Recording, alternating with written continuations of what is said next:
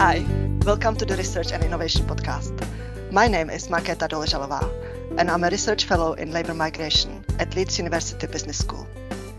I'm delighted to be joined today by Eva Jamros, who's a Policy, Data and Development Officer at Migration Yorkshire. Welcome, Eva. Thank you, and hi, and thanks for having me. So the project that I'm working on is called Labour Mobility in Transition, multi-actor study of the re-regulation of migrant work in low-skilled sectors. And we're looking at employer human resource strategies in post-Brexit labour market that has been also impacted by COVID.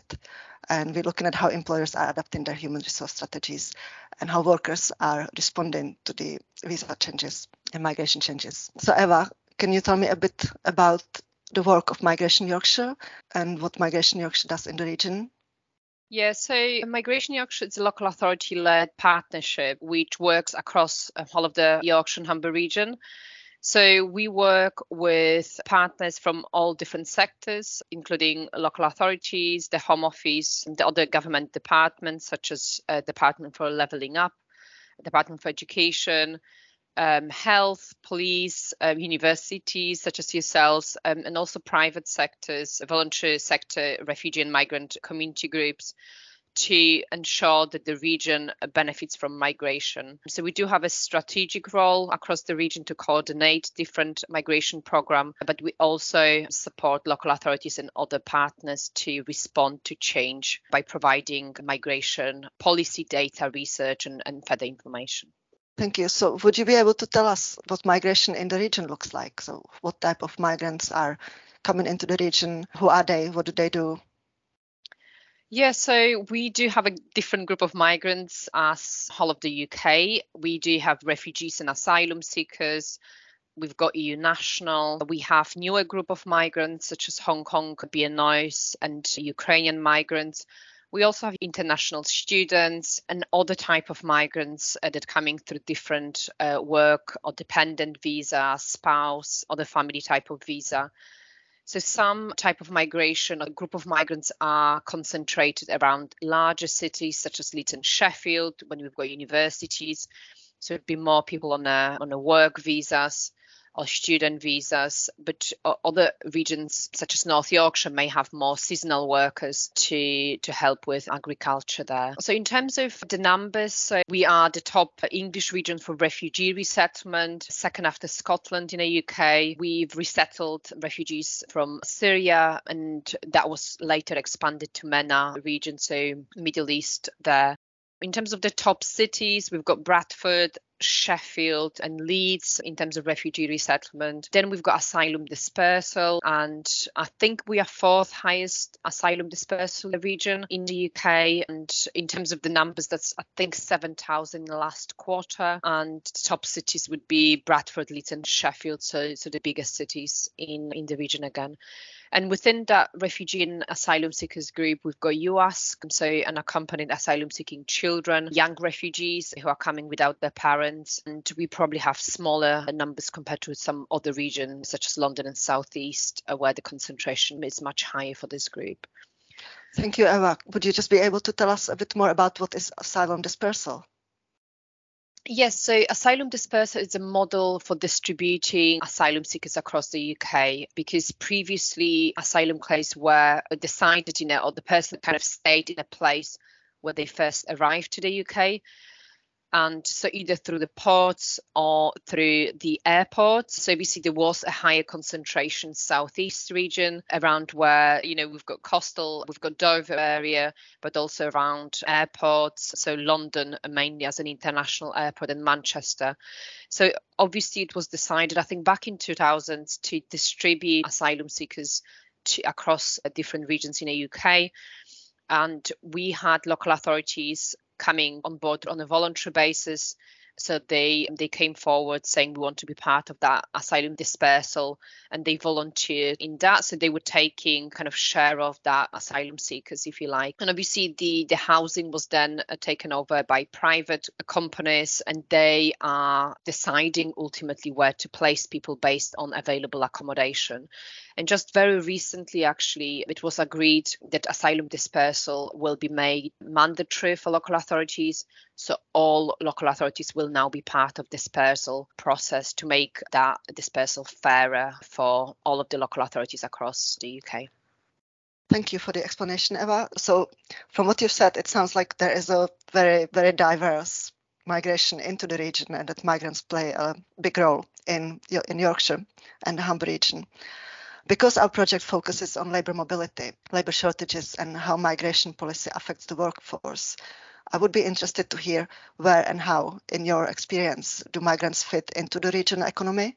As I mentioned, we have different group of migrants and different group of migrants have different rights when it comes to right to work. So asylum seekers, for example, don't have right to work as given. They may apply for permission to work after they've been waiting, I think, for over a year on a decision on the claim and they, they can only work in shortage occupational list jobs, so very specific uh, type of jobs. The rest of group of migrants such as refugees, EU nationals, Hong Kongers who are coming, they can work in all different type of jobs. There may be some restrictions uh, related to so Hong Kongers have restrictions related to sport person, for example, but in general, people can can get into any employment type and any type of jobs. So what we are seeing is, I think, in terms of the highest groups, that's EU nationals. We do have, based on EU settlement scheme data, we do have probably six percent of EU nationals are in our region but we do have higher proportion of EU8 nationals, so from Poland, Czech Republic, you know, Slovakia, Lithuania, um, and so on. And this group tend to work tend to fill up the gaps in the market in a more low skilled type of jobs. So that would be hospitality sector, um, transport, information, health and social care. And obviously high skilled migrant will will come into, you know, NHS, social care type of jobs, communication, IT. So, so depending on a different type of migrants, they would fit into differently into the economy. But in terms of the type of uh, economy we have, in Yorkshire and Humber, uh, we do have um, agriculture. Obviously, we do have a seasonal uh, migrants and EU migrants working in uh, North Yorkshire on um, on the fields. And we do um, have migrants in HGV roles as well we're seeing gaps in that now following Brexit, following many EU nationals returning home during the pandemic. So, so yes, I would say they would be across different sectors, but there are some sectors which are overrepresented, where migrants are overrepresented uh, compared to to their share of population. Thank you, Eva. So, would you be able to tell us a bit more about how have recent immigration changes impacted on the ability of migrants to enter the workforce, and what impact do you see this as having on the region? So, so I think we cannot not talk about Brexit ultimately at this point because EU migration have been the biggest migration to the UK in recent years. Following the expansion of the EU in, in 2004, there were a lot of EU migrants coming to the UK. And obviously, it's very hard to estimate the numbers. Obviously, we do have Office for National Statistic data in terms of the size of that group. We do have EU settlement scheme data as well, but that's number of application rather than number of applicants. So it is estimated that we could have about 2.7 million of EU nationals in the UK. And obviously, this group had free movement up until end of December 2020. And following that, this group will have to apply for a visa. So obviously previously we did have a lot of seasonal migration. People from Poland, Romania will come to the UK to do seasonal work during summer. We had a lot of students coming to fill up those those gaps in, in those type of businesses. And obviously that's not happening at the moment because people do not have a right to work. They cannot get visa to work in a coffee shop as they previously did. So obviously we're experiencing the shortage of you know gaps in uh, in agriculture, catering. There's some gaps in care sector, as we know, construction. So those are the type of jobs that were previously overrepresented by by EU nationals who can no longer move freely uh, to the UK. But we also have other group of migrants that are coming. So we have Afghans, we've got Ukrainians. So to some extent, they may be filling up some of those gaps left by EU nationals. We do have a very different group coming to the region. So Hong Kongers coming on a BNO visa, it's a British national overseas visa. Hong Kongers are uh, much more qualified than other uh, migrant groups and and again you know they may be filling up gaps in in highly skilled, uh, you know, in IT, in communication, in NHS. We are seeing Hong Kong nurses um, coming in and accessing NHS. So we would have those policy changes in terms of the immigration system that are affecting which group of migrants are coming uh, to the UK. But we also have some changes in practice. So we very recently we've had changes in terms of how people are proving the right to work, which are obviously affecting employers and employees. But we also have kind of changes in, in the way that immigration system people are given the proof of their, their status. So we have digital status. So this whole system being digitalized and I don't necessarily think that the the businesses and employees have have understood all of those changes in the re- uh, recent years, and especially you know because we we did have a pandemic, we had a lot of changes within businesses. So business had to worry about other things during that time, and and I think there is a lot to be done to make sure employees are aware of all those changes related to migration.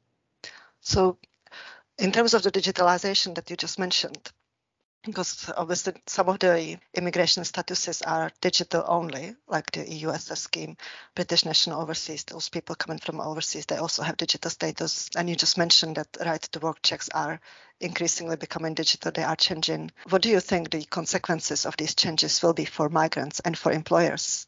And what do you see as like the advantages or disadvantages of digitalization of immigration status? So, so just to put that in a context, so from 6th of April, all migrants who have biometrics have to prove right to work digitally. So there is no other way for them to prove um, the status, prove that they do have right to work. So ultimately, and that covers, as you mentioned, EU nationals who have digital status only anyway. But we also have more vulnerable group of migrants who used to have biometric needs to show those uh, right to work physically, such as refugees. So see, it will affect, it, it does affect kind of more vulnerable groups accessing jobs because they are struggling to engage with digital status, with digital way of proving it you do have to have email address, a phone number, you have to log in to the system to then generate a share code and you you have to generate a right share code. There are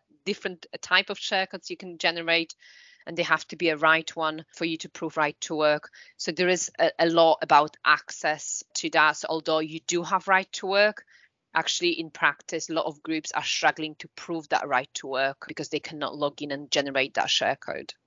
So that's kind of one area where a lot of people are experiencing difficulties. But we also have people who are still waiting for status. So we have EU nationals who have applied to EU settlement scheme and are still waiting for a decision to come. So although they do have right to work, they cannot necessarily prove it in digitally all the time. Some groups may, you know, if you do have certificate, what it's called certificate of application, so a formal confirmation the application have been submitted. In most most of the time you are able to generate that share code for six months and uh, that have to be renewed every six months while you're waiting for a decision but obviously that's quite problematic for employers. But we also have eu nationals who applied via paper forms and obviously they do not have any sort of digital way of proving right to work. So it, it's very problematic for migrants to kind of understand and engage with a system which is digital. You do have to have a mobile phone you do have to have access to internet ultimately to generate that share code. Uh, you need to have those it skills uh, to be able to engage with that. And we know that there are a lot of groups who are here in the uk there may be refugees who may have interruption with education and they don't have those it skills. We have um, older people who may be may not quite there with retirement age yet trying to work. And in you know it's very difficult to engage uh, for them to engage with the system and we do have uh, groups like Roma, Roma migrants who have, um, who are a lot of the time illiterate, a lot of groups, and especially older generation. So obviously it's very problematic for them. They have to very much rely on the children and grandchildren sometimes to help them to to engage with with those systems. So I think it's it's a big barrier for a lot of groups and it came that change came quite unexpectedly when we were just coming out of the pandemic when services just started to to work with people physically again and obviously it's very difficult to explain someone who doesn't quite understand you know how the online system works to you know to explain to them how to generate a share code so so i think you know uh, if that change happened next year possibly when we had a time to prepare a migrant group for that change would have been easier. And that's the same going for employers. I don't think employers are very much aware. There have been a lot of changes with immigration, with the new immigration system. And I think smaller employers have not caught up at all with that. And obviously, we did have some confusing things within the system. So the immigration system changed on 1st of January last year, but we had a first six months was a grace period for EU nationals to apply, to continue applying for, to the EU settlement scheme. So nothing has changed for first six months. So I think it, it was a bit of a confusing period for, for a lot of people. And only from 1st of July last year, EU nationals had to rely on a digital way of proving status. So we only just had a full year of EU nationals using the system that it's very new. And then, you know, back in April, that was introduced to other group of migrants. I think that was done a bit too soon and caught people unprepared from both ends, from employees and employers. Thank you, Eva. It sounds like the gap in digital skills can be a big barrier for migrants into entering workforce, but also for employers in being ah. able to attract their workforce. Absolutely. And I think and I think because of the way that the system's design, employees don't necessarily know how to check the right to work so they're asking for things that people don't have and don't have to have the a lot of employers obviously attract people through online application forms application forms are not adjusted to those new systems so uh, they are asking people about biometrics. They're asking people about, you know, proof, physical proof of status that obviously isn't possible for a lot of groups. And I lead on a Hong Kong welcome program, working with Hong Kong people from Hong Kong who are very educated, you know, who are very qualified, and a lot of them find it difficult to engage with digital system for for various reasons whether it's because they don't understand how the system work and the explanation isn't quite clear whether it's because you know employers are asking them uh, they finding that employers are uh, less informed about those changes. So actually showing the digital skills it's one thing but actually uh, there is a wider understanding of those changes and and i think employers find it quite difficult to keep up with those constant changes within the system and there isn't necessarily a time for them to you know get to know ask questions try that system first uh, and feedback on it. I think a lot of those changes are done to them and not with them.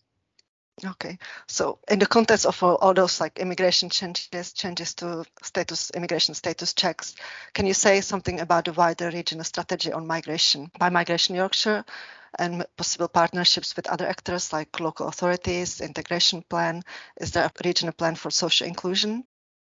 So, Migration Yorkshire, we do have that strategic role ultimately with uh, different stakeholders. And we do have quite a lot of projects that are going on at the moment, and a lot of them are engaging with different partners. So, just, just to provide a bit of information about those, so we do have refugee integration strategy, so engaging with different stakeholders um, making sure that our region is inclusive to refugees and that refugees can access different services easier and that includes employment.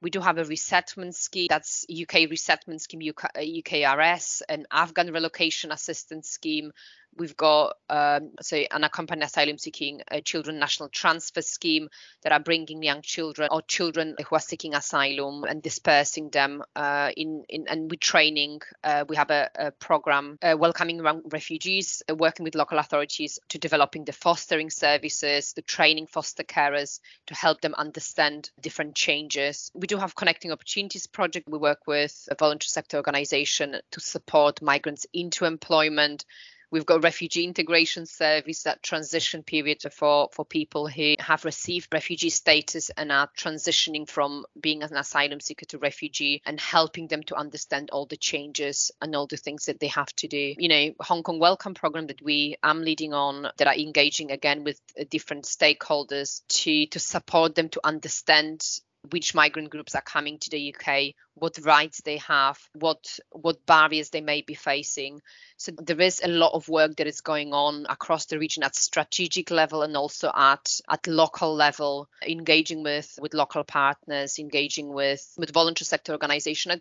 You know, we've got research projects going on as well, engaging with universities to put together you know those example of good practice looking at what works and what can be expanded to different regions or expanded uh, what may be working for one group to see whether that works may be working for other groups so, so yes, I think uh, there is a lot of going on in in Migration Yorkshire, a lot of different projects and working with different partners. Thanks, Eva. That's great. That sounds like there is a huge amount of work going on, and we could talk probably for much longer, but I think this is all we have time for. So, thank you, Eva, for joining me today.